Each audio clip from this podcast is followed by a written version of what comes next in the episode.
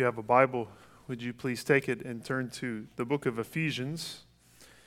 Ephesians chapter 5. If you're not sure where Ephesians is, uh, don't start in Genesis. Go to the back, start in Revelation, and head left, and you'll find the letter of Ephesians, and we'll be in chapter 5. If you were to wander through certain stores, or maybe do a quick search on something like Pinterest, it would be easy to find uh, signs that spell out house rules. You'll discover various items in these places of things you can hang on your wall to communicate how people are expected to live and act in your particular home. Some of them are specific, some of them are generic, some of them are funny. Uh, you'll find lists like this something that says, In our house, we say please and thank you, we do our best, we stay positive, we count our blessings, we forgive and forget, we laugh at ourselves, we use kind words, we love one another. Maybe you've seen signs like that. Or you might come across this popular one, which I saw advertised as something for a roommate, uh, which was house rules. If you open it, close it. If you turn it on, turn it off. If you unlock it, lock it. If you break it, repair it. If you can't fix it, call in someone who can. If you borrow it, return it. If you use it, take care of it. If you make a mess, clean it up. If you move it, put it back. If it belongs to someone else and you want to use it, get permission. If you don't know how to operate it, leave it alone. If it doesn't concern you, don't mess with it. now, whether or not you, you like these lists or you find them helpful, their existence reveals what we all innately know namely, that it's not easy to live with other people. In fact, our, our closest relationships are often the ones that cause the most friction and conflict in our lives, and therefore they're the ones that we need the most guidance on if we're going to live in harmony with one another. As we continue to walk through the letter of Paul to the Ephesians, we find in Ephesians chapter 5, verses 22 through chapter 6, verse 9, what many people see as an ancient household code. Uh, in other words, it's instruction on how we are to live in our core relationships as Christians. These household, cold, household codes were not unique to Christianity, but we find here that Christianity is unique in the way that it changes our relationships and how we relate to one another. Which means that the items that are found here are a little different than the signs that you're going to find on Etsy. Uh, in these verses, Paul addresses three key relationships within a first century home husbands and wives, parents and children, and masters and servants. And he helps us to see how our new identity as followers of Jesus should change and shape the way that we relate to one another in these three core relationships. We are again reminded that to be a Christian is to have every part of our lives changed, including the way that we relate to those around us. Which means that a Christian household, or simply a Christian within a household, should look different than those that are outside of Christ. These verses therefore cause us to ask do we allow or are we allowing who we are in Christ to shape how we live with one another? In fact, these instructions are theologically and grammatically tied back to Ephesians 5:18 and the call to be filled with the Spirit. You remember that command in Ephesians 5:18. Do not get drunk with wine, for that is debauchery, but be filled with the Spirit. In other words, what Paul is describing here in, in Ephesians 5 22 through 6 9 is what spirit filled household relationships will look like. If we are yielded to Christ, if we are yielded to His Holy Spirit, then what is described in these verses is what's going to be true in our homes. The grammar of the passage is interesting. Maybe some of you think that's a boring sentence right off the bat, but the grammar is interesting because you may, you may remember uh, that we said all of the instructions of verses 19 through 21 are, are linked to being filled with the Spirit. So as we are filled with the Spirit, we encourage one another, you remember. We, we worship God. We are marked by gratitude and we humbly submit to one another in loving service. And then Paul continues with this theme of submission into his introduction into his instruction on marriage in verse 22. In fact, if you look at it in, in, the original language, the main verb in that first phrase, wives, submit to your own husbands as to the Lord, that, that word submit is not there in verse 22. It's assumed uh, from verse 21. So let's begin actually by, by reading that verse, verse 21, and then the rest of the instruction that's gi- given to husbands and wives through the end of chapter 5. Look at God's word, Ephesians chapter 5, beginning in verse 1. As we are filled with the Spirit, we are, verse 21, submitting to one another out of reverence for Christ. Wives, submit to your own husbands as to the Lord. For the husband is the head of the wife, even as Christ is the head of the church, his body, and is himself its Savior. Now, as the church submits to Christ, so also wives should submit in everything to their husbands. Husbands, love your wives, as Christ loved the church and gave himself up for her, that he might sanctify her, having cleansed her by the washing of water with the word so that he might present the church to himself in splendor, without spot or wrinkle or any such thing, that she might be holy and without blemish. In the same way, husbands should love their wives as their own bodies. He who loves his wife loves himself. For no one ever hated his own flesh, but nourishes and cherishes it, just as Christ does the church, because we are members of his body. Therefore, a man shall leave his father and mother and hold fast to his wife, and the two shall become one flesh. This mystery is profound, and I am saying that it refers to Christ and the church. However, let each one of you love his wife as himself, and let the wife see that she respects her husband. Uh, Ephesians 5 22 through 33 gives us this ideal to aspire to, and this is our big idea for today. It's this a spirit filled marriage displays the beauty of the gospel through humble submission and sacrificial love. A spirit filled marriage. Remember, we're saying that if we are filled with the Spirit, Ephesians 5:18, then this is what this is how he changes our relationship. So a spirit-filled marriage displays the beauty of the gospel. How? Through humble submission and sacrificial love. Now, we can look at that and we can say that it's beautiful in some ways, that that reality, that a spirit filled marriage displays the beauty of the gospel through humble submission and sacrificial love. But it's also highly controversial. These words, right off the bat in verse 22, are not words that we're used to hearing in our culture. The verses 22 through 24 4 are a minefield of controversy in our day. And th- there are a number of reasons for this controversy that we need to discuss. In fact, there's enough work for us to do unpacking this command of submission that we'll actually just plan to be back here uh, next Sunday so that we can get to some of the more practical applications of this passage. So if we don't get as deep into the text as you want to, know that we're planning to do that next week. But the task for today, I think, is that we need to hack away some of the weeds so that we can see the beauty that's here, so that we can understand what's, what's being stated. Uh, if you're here today and instruction on marriage seems like it's not relevant to you, then I hope that you'll actually walk away with a picture of what a spirit filled marriage is that would then fill you with a, a love for what God has done in Christ, because that's what marriage is supposed to reflect to the world.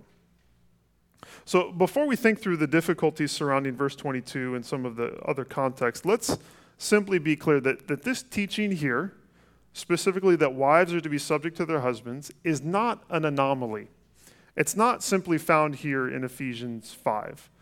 In a highly parallel passage, Paul says in Colossians 3:18, "Wives, submit to your husbands as is fitting in the Lord. He also says in Titus 2:5 that among other things, the young women in the church should be taught by the older women, older women to be quote submissive to their own husbands. And it's not just Paul.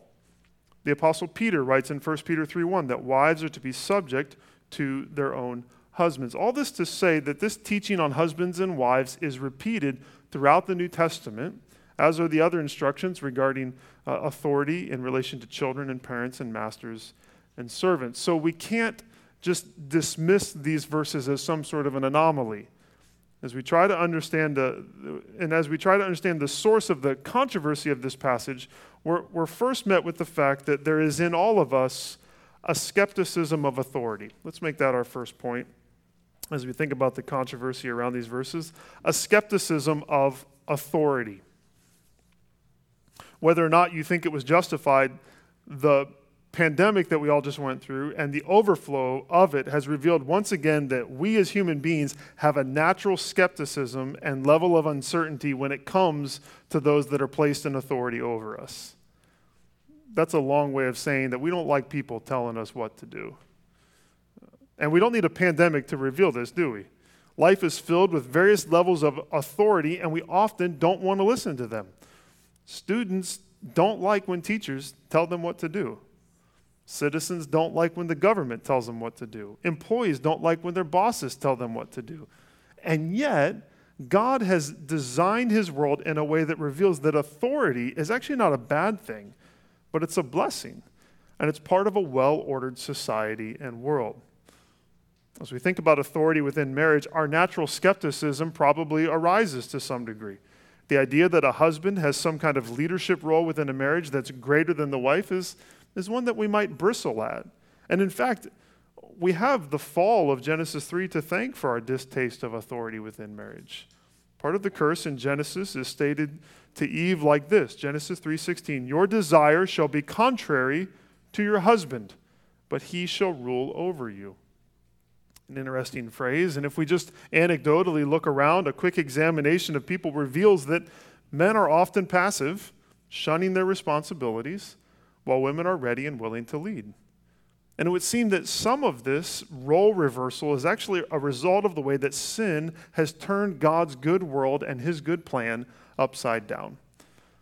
And yet, yet while we can acknowledge the sinful roots of our natural skepticism of authority, we should also note that the sins of those in authority have also contributed to our skepticism.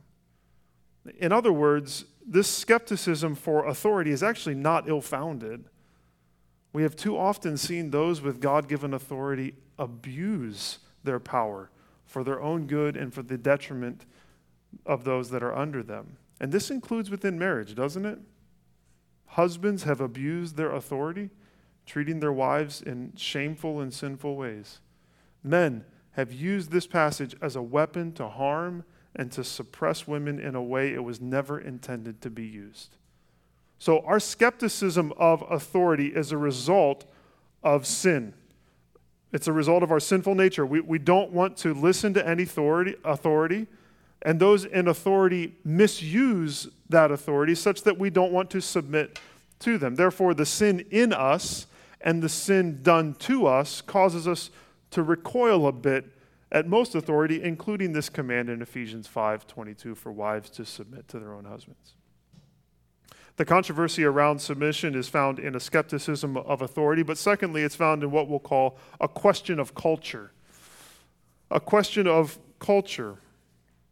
As we read the scriptures, we do so recognizing that they are inspired by the Holy Spirit, they are applicable to all believers through all generations and in all cultures. However, with that said, it would be foolish to not consider the context into which the biblical author is writing. S.M. Baugh, in his commentary, opened my mind to this reality in a new way this week. Here's a few things that he pointed out regarding the social and the legal position of women in the first century to whom the letter of Ephesians was addressed. And it's just, it's like a whole different world. Uh, first, nearly all of the wives that Paul was writing to would have been married for the first time between the ages of 12 to 17, most of them being about 14 years old when they were first married. Uh, next, we should note that men uh, typically married later, roughly between the ages of 18 to 30, with some evidence suggesting that a third of men were, were one to three decades older than their wives. Uh, it's also helpful to know that women had significant health issues as a result of pregnancy and sometimes anemia that would, that would come because of pregnancy or because of, of poor diet. Uh, therefore, they would live only into their mid 30s on average in the first century. And finally, we need to remember that marriages were arranged. and they were focused not on love, but on the union of two families, often for reasons of social status. This is the environment that Paul is writing into and giving instruction on marriage to. And now, now consider that for nearly every one of those realities, it is completely different in our day and age. the age of marriage is completely different. The age gap within marriage is completely different. Life expectancy of women is completely different. And even motivation for marriage within our culture is completely different. All of this means that, that a wife submitting to her husband will look vastly different in our day and age than it did in Paul's. Another cultural difference is found actually in the way that many of the ways that women, not to mention children and servants, were oppressed in the past, and that these things have been rightly corrected. John Stott says this of these social changes. He says, quote, Our initial reaction to these liberation movements, I do not hesitate to say, should be one of positive welcome. For we have to agree that women in many cultures have been exploited being treated like servants in their own home, that children have often been suppressed and squashed, and that workers have been unjustly treated, not to mention the appalling injustices and barbarities of slavery and the slave trade. Stott goes on. He says, We who name Christ's name need to acknowledge with shame that we ourselves have often acquiesced to the status quo and so helped to perpetuate some forms of human oppression instead of being in the vanguard of those seeking social change. Nothing in the paragraphs we are about to study is inconsistent with the true liberation of human beings from all humiliation, exploitation, and oppression. On the contrary, to whom do women, children, and workers chiefly owe their liberation? Is it not to Jesus Christ? However, we specifically apply Ephesians 5:22 and the verses that follow, we, sh- we would do well to see what Stott is saying, namely that, that the goal of this verse was never to oppress women. And we should therefore be careful to think about how our applications of this passage can lead to actually to true freedom and to liberation, the kind that Jesus has brought about for all people, rather than bringing any kind of humili- humiliation or exploitation on any person. I could read you a lot of commentaries. I could read you a lot of Stott uh, a lot of Baugh. And they, but hopefully, these what we've seen helps us realize that this question of culture, both the, the culture into which Paul was writing and the culture that we find ourselves in, that it's helpful to consider these things as we think about the application of these verses and what that will look like for us. Having said all that about culture, let's also say that while we need to understand this passage in its cultural context, we have to also be clear that the commands of it, specifically the call for wives to submit to their own husbands, that there, it has to, there has to be a God honoring, life giving, dignifying application to that command. This has to be true because the command is rooted not in first century culture, it's rooted in creation. And not simply in creation, but it's rooted in the gospel itself. Notice that, that Paul says the husband's place as head of the wife is parallel to what? It's parallel, parallel to Christ's place as head and savior of the church. And the submission of the wife is done as to the Lord. The spirit filled follower of Jesus longs to submit to Christ's authority, and part of that for the wife involves submitting to her husband. Verse 24 also says that as the church submits to Christ, so too the wife submits to her husband. This command is rooted in the gospel. And now we've come face to face with a third source of the controversy around this passage of Scripture, which is this it's a misunderstanding of submission. A misunderstanding of submission. You know, some words are a bit magnetic in a negative way, they, they pick up pieces of meaning without even realizing it. So you may, you may not like the word submit at all. And you might not like it for no real reason. It just has some negativity attached to it in your mind. Can I be totally honest? I struggle a little bit with this word. And I don't think that's because I don't want to obey God's word, but because it's a word that has a lot of baggage attached to it. So, what does submission mean here in this passage? Let's try to get an answer, and I'll give you a few statements to get past our misunderstanding of submission. I think I've got four of them. First, there's a difference between submit and obey.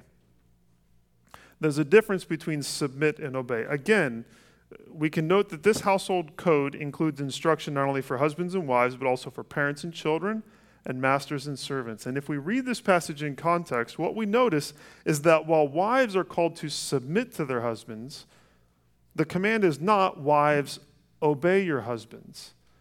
That's the command in 6.1 for children, and that's the command in 6.5 for servants. So let's make a distinction between those two things. In fact, when we come to a, the summary of this instruction in verse 33, we see that Paul says wives are also to respect their husbands. As we will see, that respect doesn't come from the husband's displays of strong authority, but from his acts of selfless love. Remember that the submission of the wife is to be modeled after the church's submission to Christ, who is her head and, and Savior. The church doesn't submit to Christ in some kind of slavish fear, but in willing love. Why? Because of Christ's love. We love him because he first loved us, and it's the love of the husband that leads the wife to respect him. I think part of what this means is that the husband, the Christian husband, doesn't say to his wife things like this Hey, you need to submit to me. Or, Hey, you need to respect me.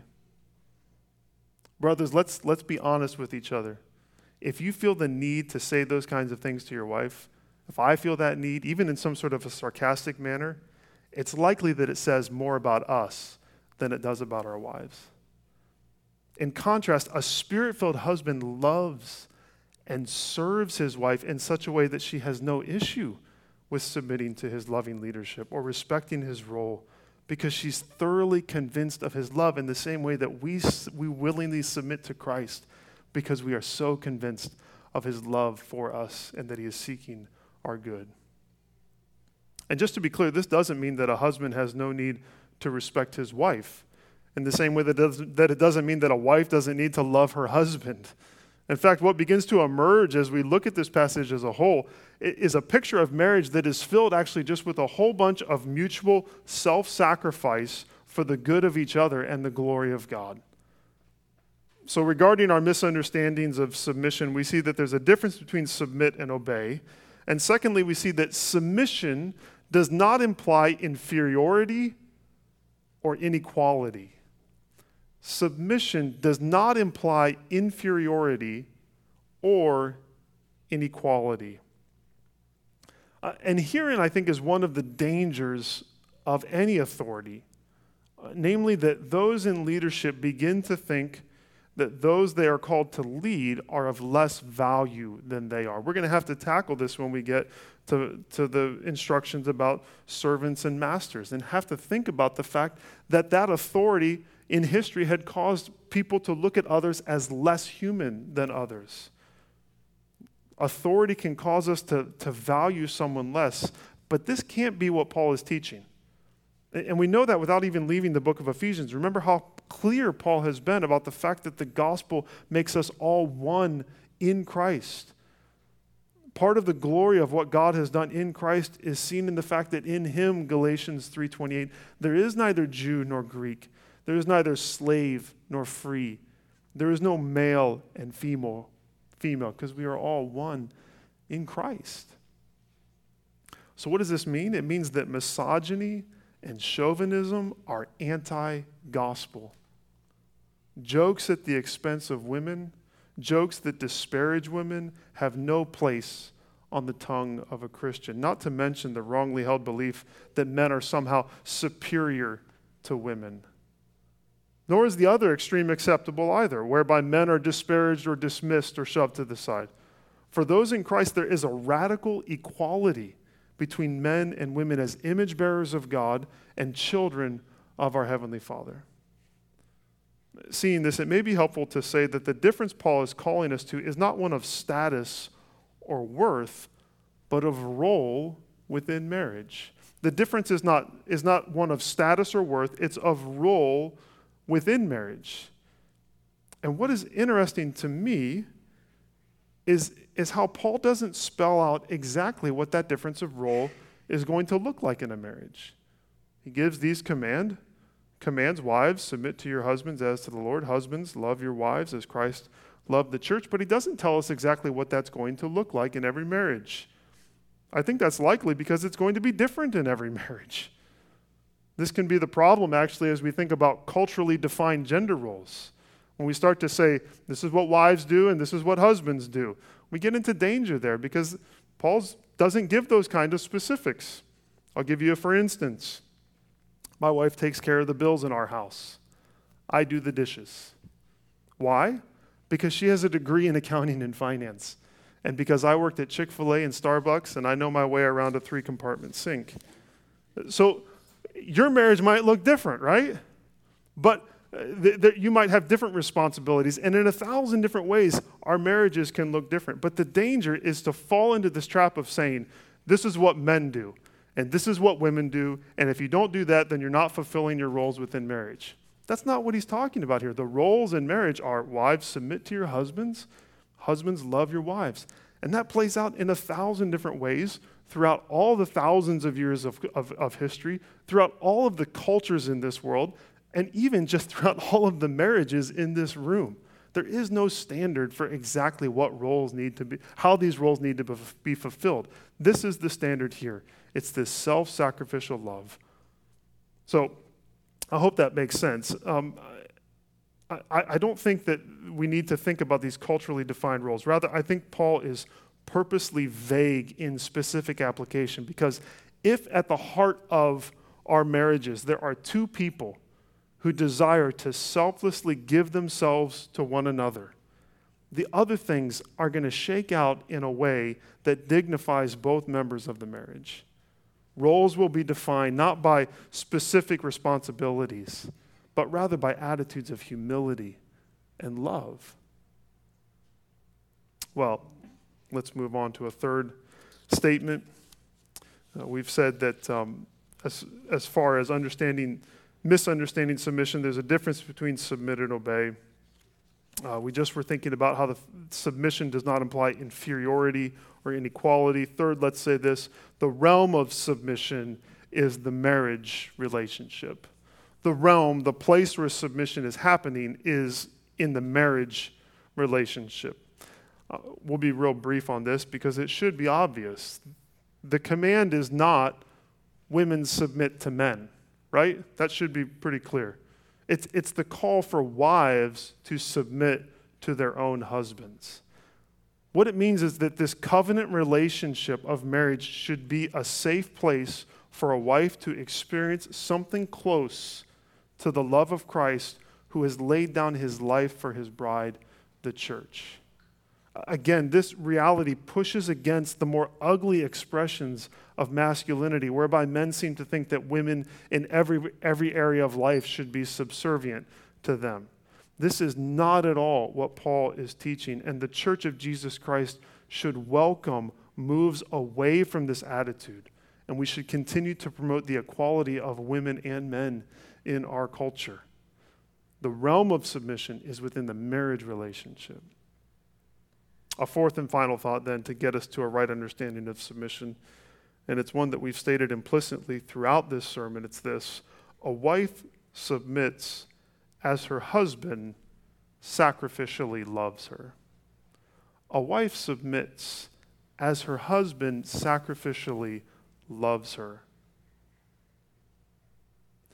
What this means, I think, is that our understanding of submission is radically informed by the call on the husband to love his wife as Christ loved the church. In fact, this is the instruction, uh, it's this instruction to husbands that Paul seems to focus more heavily on. If I could say it from a Bible study standpoint, this is the danger of just reading uh, Ephesians 5 22 through 24 and not recognizing the other commands that go along with us. We have to understand the instruction to husbands and wives as mutually uh, informing one another. As we think about the, this command and we note Paul's emphasis on it, the command for husbands to love their wives, it makes me wonder actually. I, I can't be sure about this, but it makes me wonder if, if this command would have fallen on the ears of those in the first century in the same way that the command, wives, submit to your own husbands, falls on our ears. In other word, words, in, in a world where love was not necessarily the primary motivator for marriage, and in which a husband was potentially much more distant from his wife in, in a variety of ways, could it be that the call for husbands to sacrificially love their wives, that that was a shocking thing in the first century? That, in other words, that, that the submission of the wife was just sort of assumed. But then tying that submission to sacrificial love, that's what set apart Christian marriage from everything else. That the reason that a wife submitted was because her husband sacrificially loved her. I can't know for sure, but it's something to think about. Uh, of course, the sacrificial love being spoken of here is, is always radical. It's radical in every culture because it's modeled after Jesus. Jesus who loved his own to the very end. Jesus who stooped to wash his disciples' feet. Jesus who submitted to the will of the Father in the garden. Jesus who loved his bride, the church, all the way until death on the cross. And so, as we consider this passage as a whole, we're, we're brought actually back to our big idea. A spirit filled marriage displays the beauty of the gospel through humble submission and sacrificial love. In, in a moment, we're going to take the Lord's Supper. And part of the purpose of the Lord's Supper is to remind us of the truth of the gospel. In some ways, we are even reenacting the, the breaking of Jesus' body and the shedding of his blood so that we remember that we find life in and through him. Well, what if marriage could do the same thing?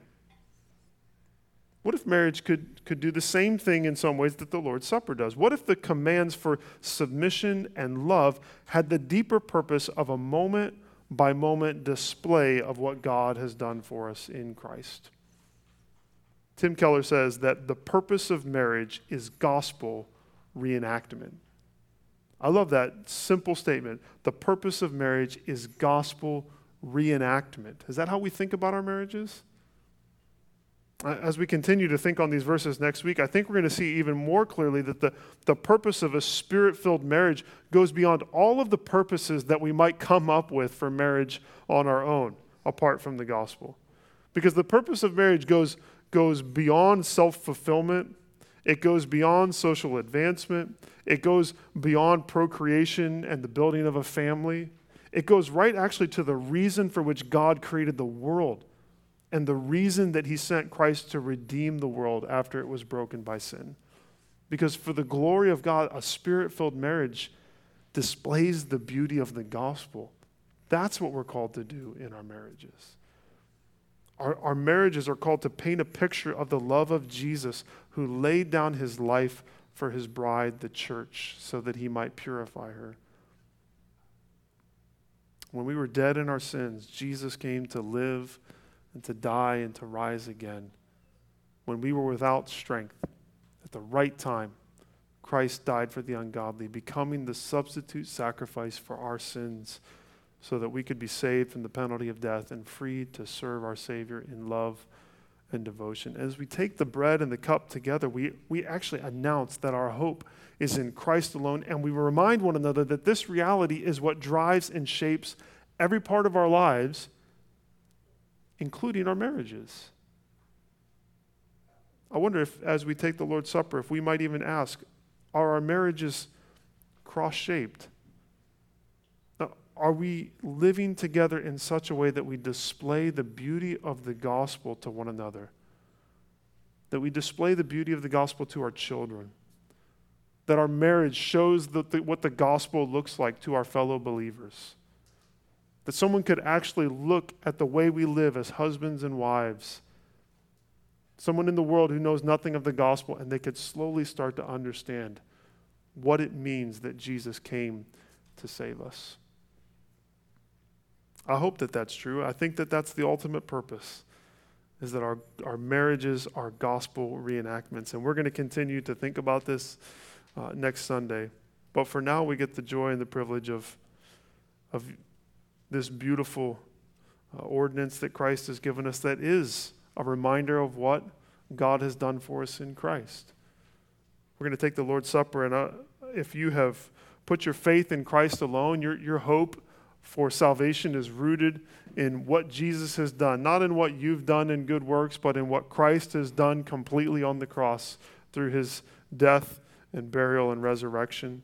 If that's true of you and you have been baptized as a follower of Jesus, announcing to the world that, that this is where your identity is, then I want to invite you to take the Lord's Supper with us. If that's not true of you, then I'd ask that you just let the bread and the cup pass. I want to give us a moment of silence to uh, reflect on God's word, to prepare our hearts to take the Lord's Supper, and then Andrea is going to come and help me pass the bread and the cup. So let's take a moment of silence, and then I will pray, uh, and we'll take the bread and the cup together.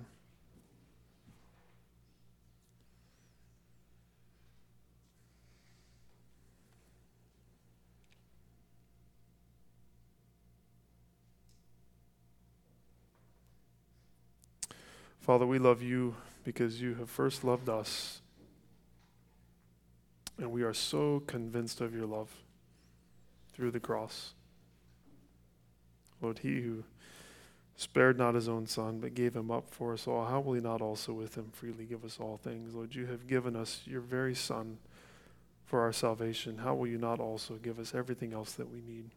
Thank you for the beauty of the good news of the gospel, for the beauty of the sacrifice of Christ that shapes who we are and how we live, even within our core relationships. And now, Lord, as we remember your broken body and your shed blood, we ask that you would be with us, that you would help us to remember you well. We ask all this in Christ's name. Amen.